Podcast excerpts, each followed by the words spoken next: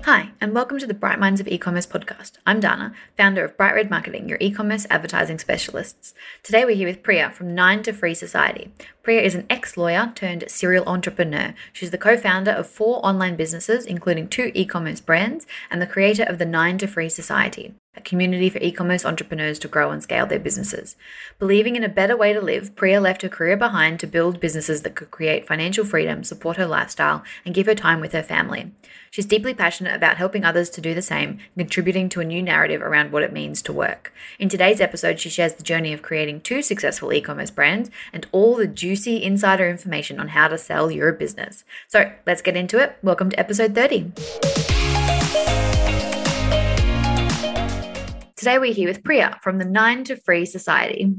Hi, so glad to be here. Thanks for having me. So good to have you on the show. So we're going to talk a little bit about you selling businesses. Before we do that, can you tell us a little bit about the 2 e-commerce brands that you launched and created? Absolutely. So one of them was called The Oval Collection and the other one was called Self Kit. The Oval Collection is a jewelry brand, very much dedicated to mums, but we did expand to women. And it was all about inspirational jewelry. So jewelry with beautiful quotes, messages, and cards that came with it, a very sort of connected brand. And Self Kit was a brand where our very first product, and I say our because my husband and I started this brand together, he designed a journal that was all about mindset and mental health and tracking habits and sort of creating that optimal life for yourself. And it incorporated things like gratitude and all that sort of thing. It was a proprietary system that he designed. And so that became our first product, which was a journal. And that was actually our only product before we ended up selling that brand. And so both brands have now been sold recently to international purchasers. Amazing. And in the process of building those brands, tell us a little bit about that journey for the Oval Collection and then for Self-Care. Sure. So the Oval Collection it took a lot longer to get that brand kind of cranking because I used to be a lawyer and I had no idea about anything e-commerce or anything digital marketing or anything really about running a business. So as you can probably appreciate, it took a while to really learn the ropes. And then I actually took 10 months off the business due to having a baby during COVID and, postnatal depression and all of that.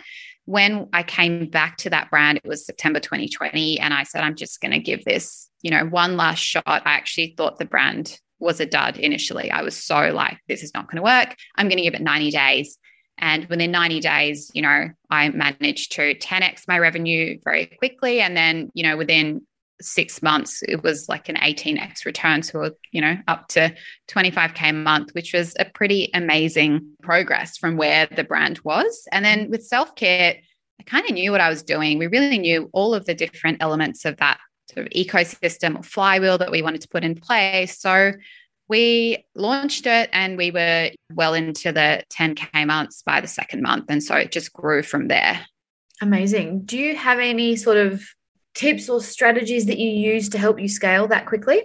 So definitely Facebook ads was one of the things that we used for both brands, because if we had used organic growth only, it would have taken a very long time. But also a lot of our customers weren't on Instagram. They were on Facebook, and Facebook organic growth on a Facebook page is not something that has been very easily accessible for people for a very long time. And so we definitely found ads were super helpful, but we also utilized everything. We utilized email marketing, brought in SMS marketing, made sure the website was entirely optimized. So while ads did help us scale, it was really having that entire ecosystem in place and constantly checking on all of the moving parts, making sure that they were still moving and nothing was broken, because things start to sort of drop off and you have to keep optimizing. And so it was just constantly focusing on that just helped that wheel turning. Yeah. Help that wheel keep turning is what I mean to say. No, I love that. So was the goal always to build a business to sell? Or if not, when did you sort of decide it was the right time to sell? The goal wasn't always to build to sell, although I always had it in the back of my mind that I might sell one day. But there was certainly a point for me where I thought these businesses both need to go international and they have every opportunity to do so. And then we had to make a decision about whether or not we wanted to be the people to do that. They were growing very rapidly. And we have just been through quite a couple, like probably 3 years now of, you know, we've had really, our kids are really little and that's exhausting. We've moved states to, you know, our dream state, Queensland right now, but, you know, that move was a big deal for us. So we are both feeling quite tired of building, and going international would have meant that we'd have to launch into that next phase of building. And so we kind of assessed where our businesses were at and what we wanted for the short term before our oldest goes to school. And we said, you know what, we just want to have a mini retirement.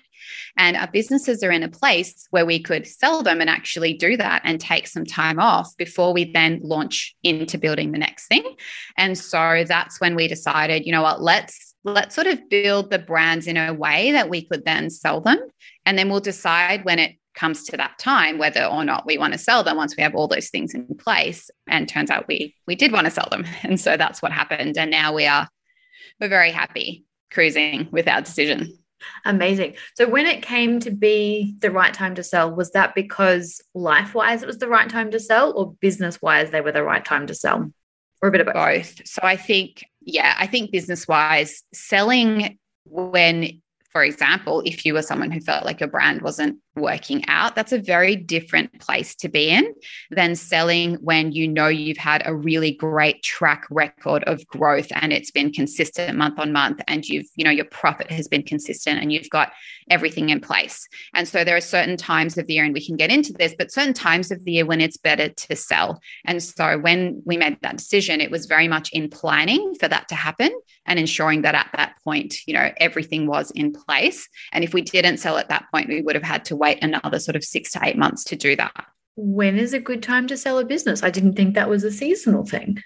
Well, it is, because when you think about an investor or an operator who wants to purchase your business, their number one priority is making a return on that money as quickly as possible. Mm-hmm. So in order to do that, they're going to be looking at the profit margins and how quickly can they, you know, make that return. And so if you sell, say, during like right after Christmas, then they are going to possibly, if you don't have another spike, they're going to be waiting a long time to make a return. So ideal times to sell, and it's a little bit hard to balance because you also don't want to sell straight after a lull. So say in a lot of businesses right now are experiencing a lull. So say you listed your brand in April and you've had a lull for 3 months, it might show negatively on your P&L because you just haven't had those sales. So you want to kind of sell when you're coming off a high, or at least sort of ramping up to the next kind of high. So those are the 2 points. And so selling with enough time for them to get their head around the business and implement whatever they want to implement in order to recoup that investment. So for me, it was Mother's Day's coming up. And so that was a huge selling point for the buyer to go, hey, you know, I can actually recoup that investment for Mother's Day. And again, if you sell, say, in August, September, leading up to Black Friday or Christmas, that can be a really great time, as long as you've had some great months before that. So it's sort of thinking about those two things. Yeah. Okay. So it's not seasonal in like it's a bad time to sell a business at Christmas time, but seasonal to your business as to when the best time is to sell your business. Correct. Yeah. Fantastic. Is there anything that you had to do to get the business ready to sell? Yeah, so lots of things. I'll mention a couple of the, a few like really important ones. So one of those is having a really strong P&L with, you know, all the data broken down really well. And I know that a lot of the time when you are running your business solo, you kind of know where your business is at, but you're not really going into every little bit of data, and you might not have your P&L prepared. This is particularly important with e-com because you have to take into account inventory purchasing. And so if you're putting your purchases, for example, in the same line as expenses, it can actually sort of destroy your profit margin for those months. So it's having a really good P&L that accurately reflects your inventory, your profit, your marketing spend, etc. So that's a really important part of it. The second thing we had to do, or we didn't have to do it, but we wanted to do it, was ensuring that our fulfillment was outsourced. Because when you are selling a brand, and look, particularly in Australia, Australia is a small market. So if you want to open up your business to international purchasers, you need to have either a warehouse that is run by staff, etc., or a third-party logistics company. And we decided to go with a 3PL because it just meant that the person purchasing it didn't have to worry about staffing and all of that. A lot of investors don't want to have to think about that. They just want to know that it's sorted. They don't want to have to then try and interview people across the other side of the world in a different time zone to, you know, be able to do that. The other aspect of it is if you're setting your business up to scale internationally, you need to sort out, you know, part of that 3PL process is barcoding. And so to sort of say to them, you know, you can now take this and expand it. We've set up all the ops, all the barcodes. All you need to do is send product to that 3PL provider in the US, in Canada, in Europe, wherever they are. That's all set up for them. So it removes that friction and they can just, you know, the purchasers now are literally taking that product and taking these brands overseas. So that was another process that was really important to set up to just open up those opportunities. Amazing. And did they hand it? I mean, obviously you would have handed over all of your marketing and things. Was there any kind of tricks or tips around handing over those sorts of things? A lot of it was being really organized. It's amazing how many apps and different things we use, whether it's, you know, even as small as Google Suite, which is like $8 a month or whatever it is, keeping track of all of those things, having passwords ready to hand over. It's surprisingly quick. You can hand over a significantly sized e-commerce business in a day, but crazy a couple to think of things about that I will mention. I know, right? Like you literally give someone your passwords and because it's 3PL, there's no stock handover. So it's just like, here you go, here's your business. Thanks, bye. It's slightly longer than that, but not, it doesn't take very long. But one thing that surprised me was how long the domain transfer takes. And so setting up your domain, this is like a random little hack that I wish I had known, was transferring your domain sort of a couple of months in advance because you can only transfer a domain once within like a certain period of time. And then transferring it to, say, whatever it is, GoDaddy, whatever. It doesn't have to be that. We didn't use that. But some domain provider that then the purchaser can also use that same domain provider and the domain transfer will be sort of intraday. Whereas if you are transferring from one host to another host, it can take 5 to 7 days. And in that period of time, they officially don't own the business. You kind of don't own the domain. Like it's all a bit complicated and it's a bit slow. It's very anxiety inducing. You know, one of the brands, we just happened to have that set up already and we're like, oh, it was so easy. And then the second one, we were sitting there going, oh my God, like, why is this taking so long?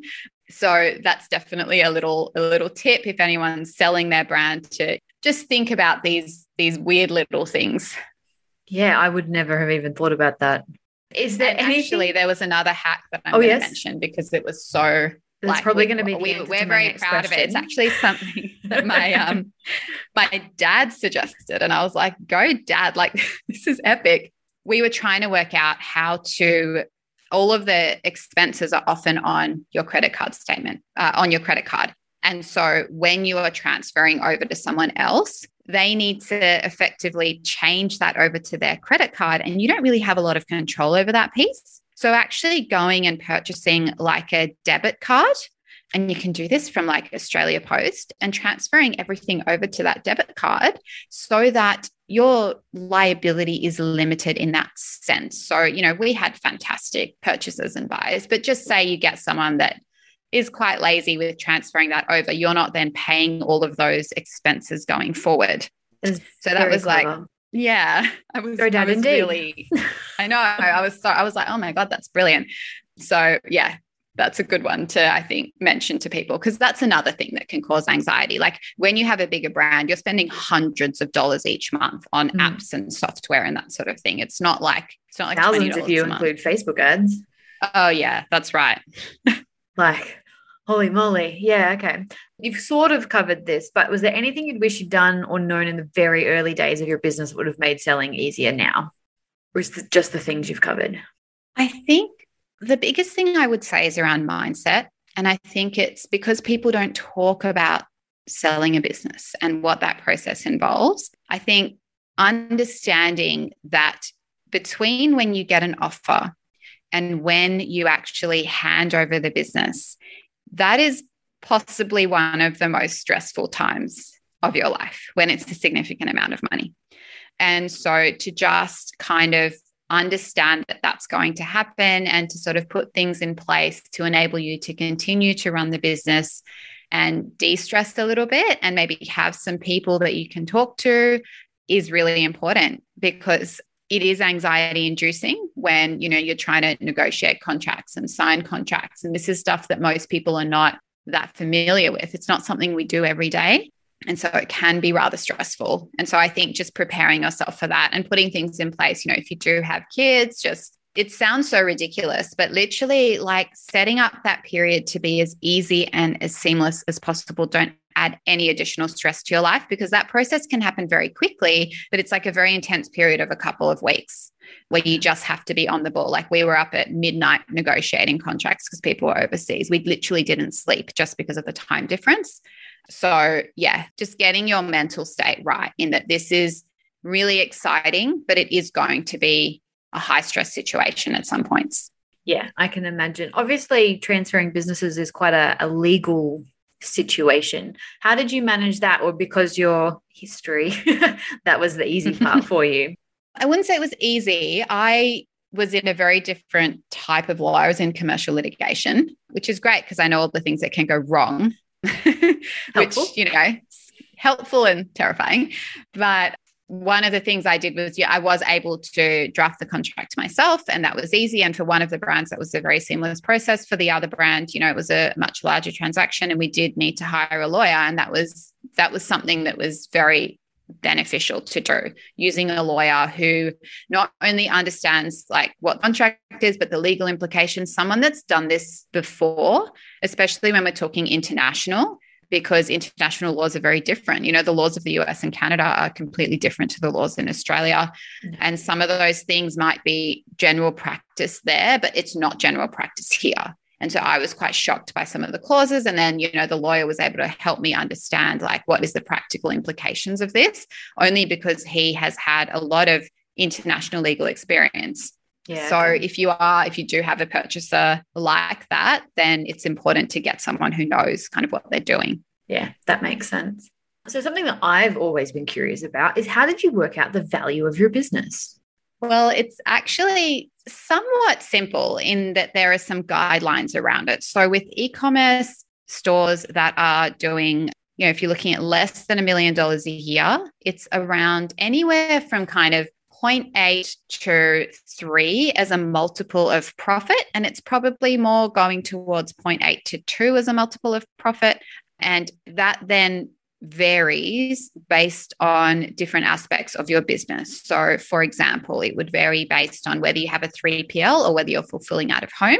Your multiple goes up when fulfillment is with a 3PL. Your multiple also goes up when you have a good mix of organic and paid traffic. If you've never run paid traffic before, that can actually reduce your multiple because people are quite concerned about whether paid traffic will work.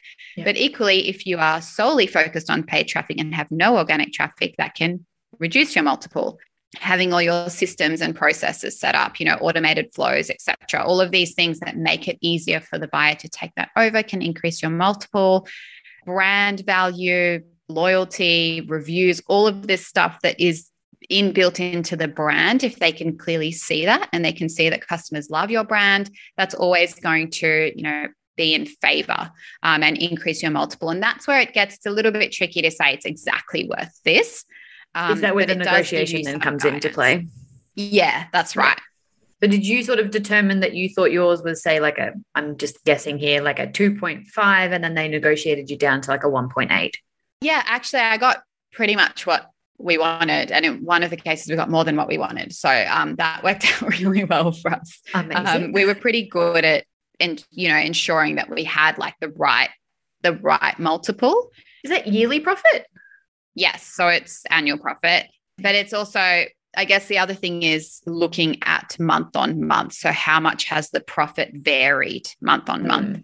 And especially with Facebook ads, as you know, like for a lot of people, they took a hit with their profit over that period of time. Yeah. Especially last year. So that last 6 months of the year when people were still working out, how do we make this profitable?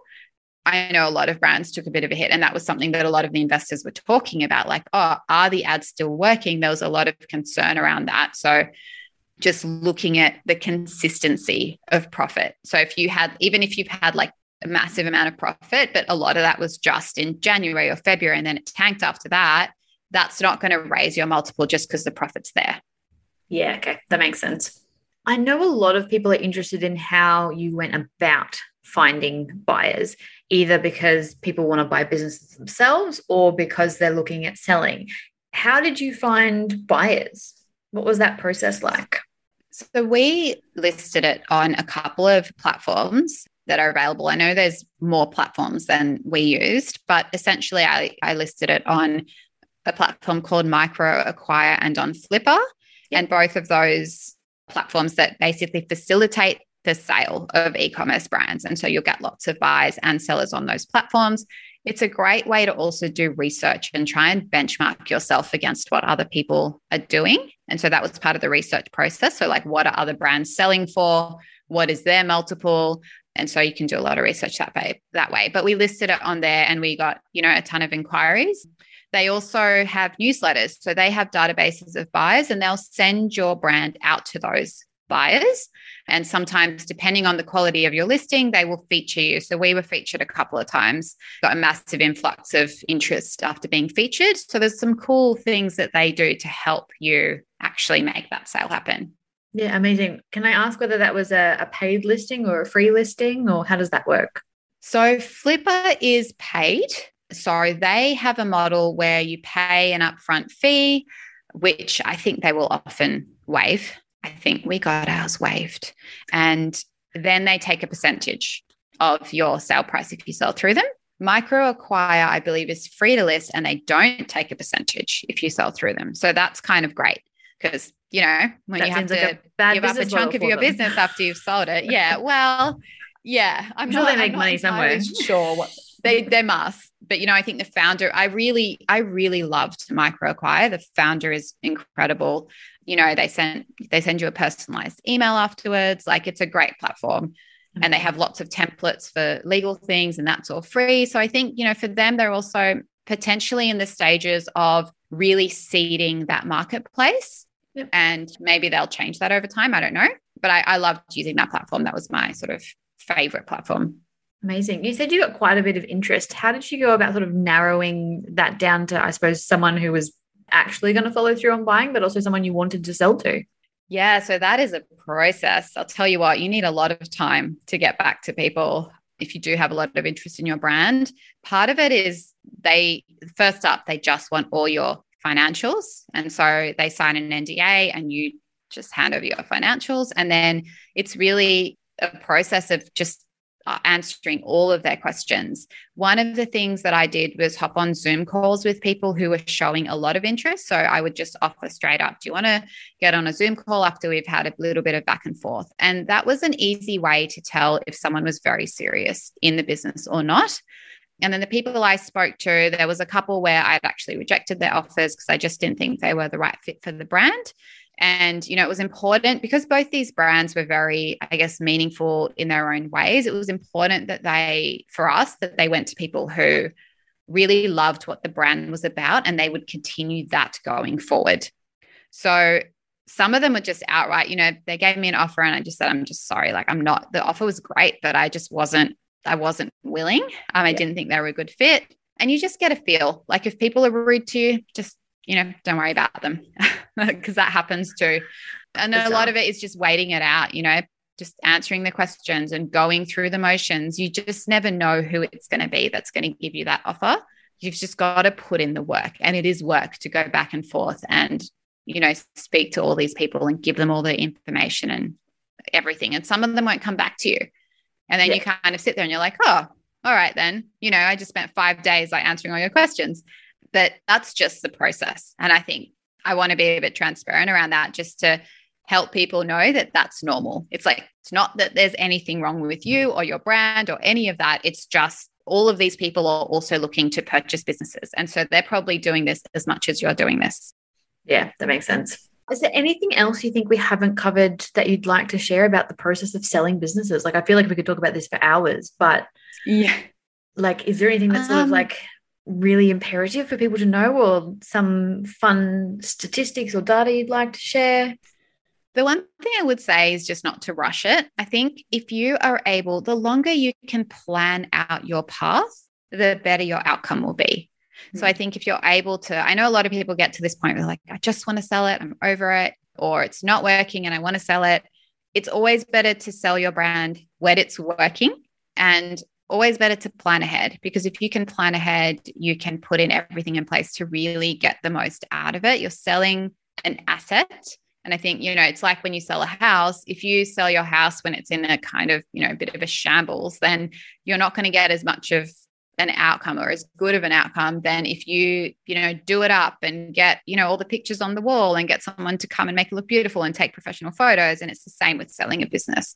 So set it up for success early, and then you will see some pretty amazing results. And I know a lot of people want to sort of build to sell. And I think if you can set up those things from the start and set it up in mind, like with all of these factors in mind, in terms of like having the ecosystem in place and, you know, having good repeat purchase and just all of those little elements, if you think about them when you're starting a new brand, which is what I'm now thinking about, taking time off lasted 2 weeks for me. And while I am still taking some time off, we're like, what are we going to do next? We're bored. I assume you sold it for more money than 2 weeks worth of time off though. Oh God. Yeah. Way good. More. Fantastic. We could have taken, like a long time off, and we were supposed to, we're like, we're just going to have fun and brunch and spend time with our kids. And now we're like, what's next? Okay. What's next? But, you know, we're very much going, we actually really liked the ability to build and sell. And so anything that we create in the future, even if we don't want to sell it, I think when you build a brand with the ability to sell it, you end up doing less work and making more money, because you build it with that intention of like, it's supposed to be easy. It's supposed to be available for someone on the other side of the world to run. I feel like that is amazing advice. And I feel like even if you have no intentions to ever sell, you should run your business as if you're going to sell it, because you just don't know what's going to happen. Like having it set up so that it's automated, so that it could be transferred to someone at the drop of a hat, would make your life so much easier if anything ever does happen. Yeah. And like things happen, and you know that life. You make money, because a lot of people go into business and they don't know their margins and they don't know how much profit they're making, and they just hustle and hustle, but they're hustling for cents on the dollar or they're going backwards. So I think if you're kind of building a business to sell, you're really thinking about profit margins and how can I do this easier and who can I outsource this to? And it kind of frees you up a lot. Yeah, absolutely. And I think we just never know what's going to happen in life. And, you know, not to sound morbid, but like things happen, things go wrong. And, you know, you might get to the point where one day you either just can't sustain it or you have to make something else a priority. I mean, this happens all the time. And with e-commerce, like you're building an asset, you have that ability to build it as an asset from day one so that you can actually cash out. This isn't the kind of business where it's time for money. It's not a personal brand. And, you know, you don't need to be there. You can literally, even if you didn't want to sell it, you could put someone in place to operate that for you. But, you know, sometimes people need like a huge chunk of money, or one day they just get up and they're like, I'm just so done. I don't want to work anymore. And e-commerce, like being able to build that asset, gives you the ability to take quite a lot of time off if you don't want to work. So I think there are some advantages to building it as an asset, taking yourself out of the picture, almost like building it so that anybody from anywhere could run it, and that you could just literally like get hit by a bus and it would still work until someone worked out that someone else needed to step in and run it. That would be like the ideal way to do it. Yeah. And I think that's very wise business advice.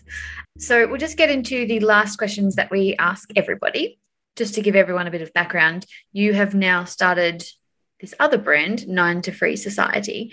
So we'll hear a little bit about that in a second, but do you have any strategies or habits that you follow each day to help you stay on track?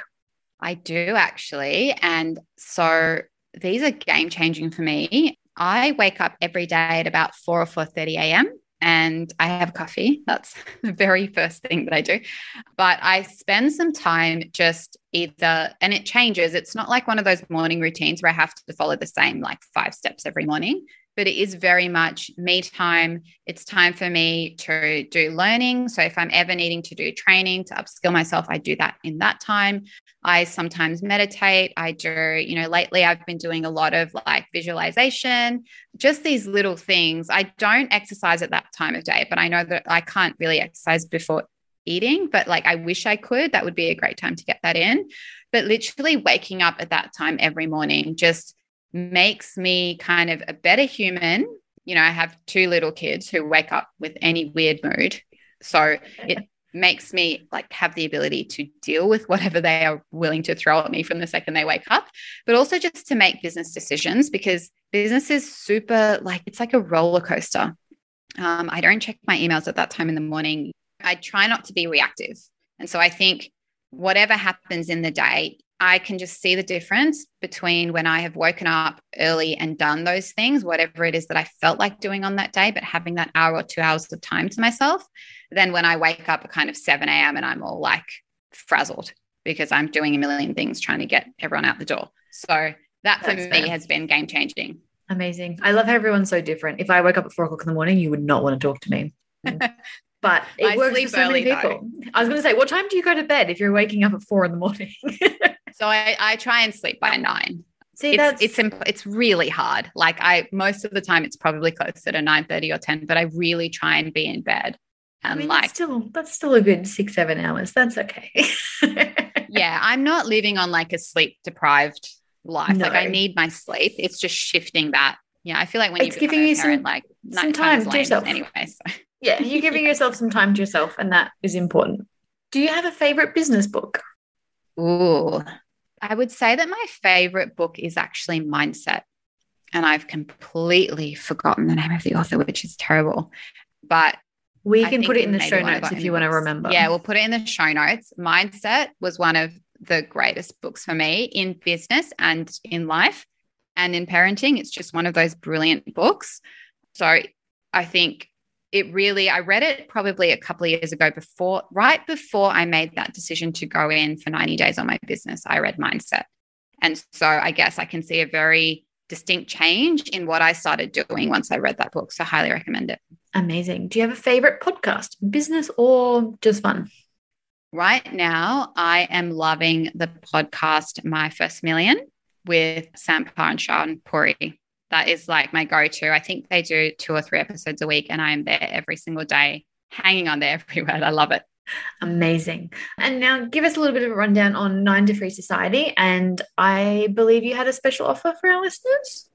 Yeah. So 9 to Free Society is something I started not that long ago, but essentially it's more, I guess, a passion project around helping other e-commerce entrepreneurs, because ever since I sort of started seeing traction in my business, I've had a lot of people say, how do I do this? What do I do? Et cetera, et cetera. So I started this. And one of the things in there, which is the thing I'm focusing on right now, is called the Ecom Lab. And it's a membership where I support people to do what I've been talking about, which is put in all those elements of the ecosystem. So, you know, the website optimization, email marketing, there's a bit of Facebook ads in there. It's kind of got a whole package to try and get people a little bit of momentum so that they can get to, you know, 10 or 20K a month and then start to outsource things. And I think that I've seen some really amazing results from the members inside. And so I'm pretty passionate about continuing to grow that. And so it doesn't replace, if people wanted to hire like a full service ads manager or full service email marketer. But what it does is it gives them the resources to really understand how to do some of this stuff themselves to get those first 10, 20K of sales. Because once you're there, you can really start to outsource, but you need to have that fundamental understanding of what you're doing in your business. And so that's what it does. And so if anyone does want to join, I am more than happy to give you a special offer, and I'd love for you to just DM me. The membership is closed, so it's hard for me to just go, oh, here's a discount code. But, you know, happy to look after you if you say that you've listened to the Bright Red Marketing podcast, and I will look after you. And yeah, I'd love to have you in there. Amazing. Well, thank you so much for joining us. It's been an absolute pleasure speaking to you. Thanks for having me. Thank you for listening to the 30th episode of the Bright Minds of E-Commerce podcast. Don't forget, we load all of the links and show notes onto our website. You can find everything at brightredmarketing.com.au/episode30. The link will also be in the episode description.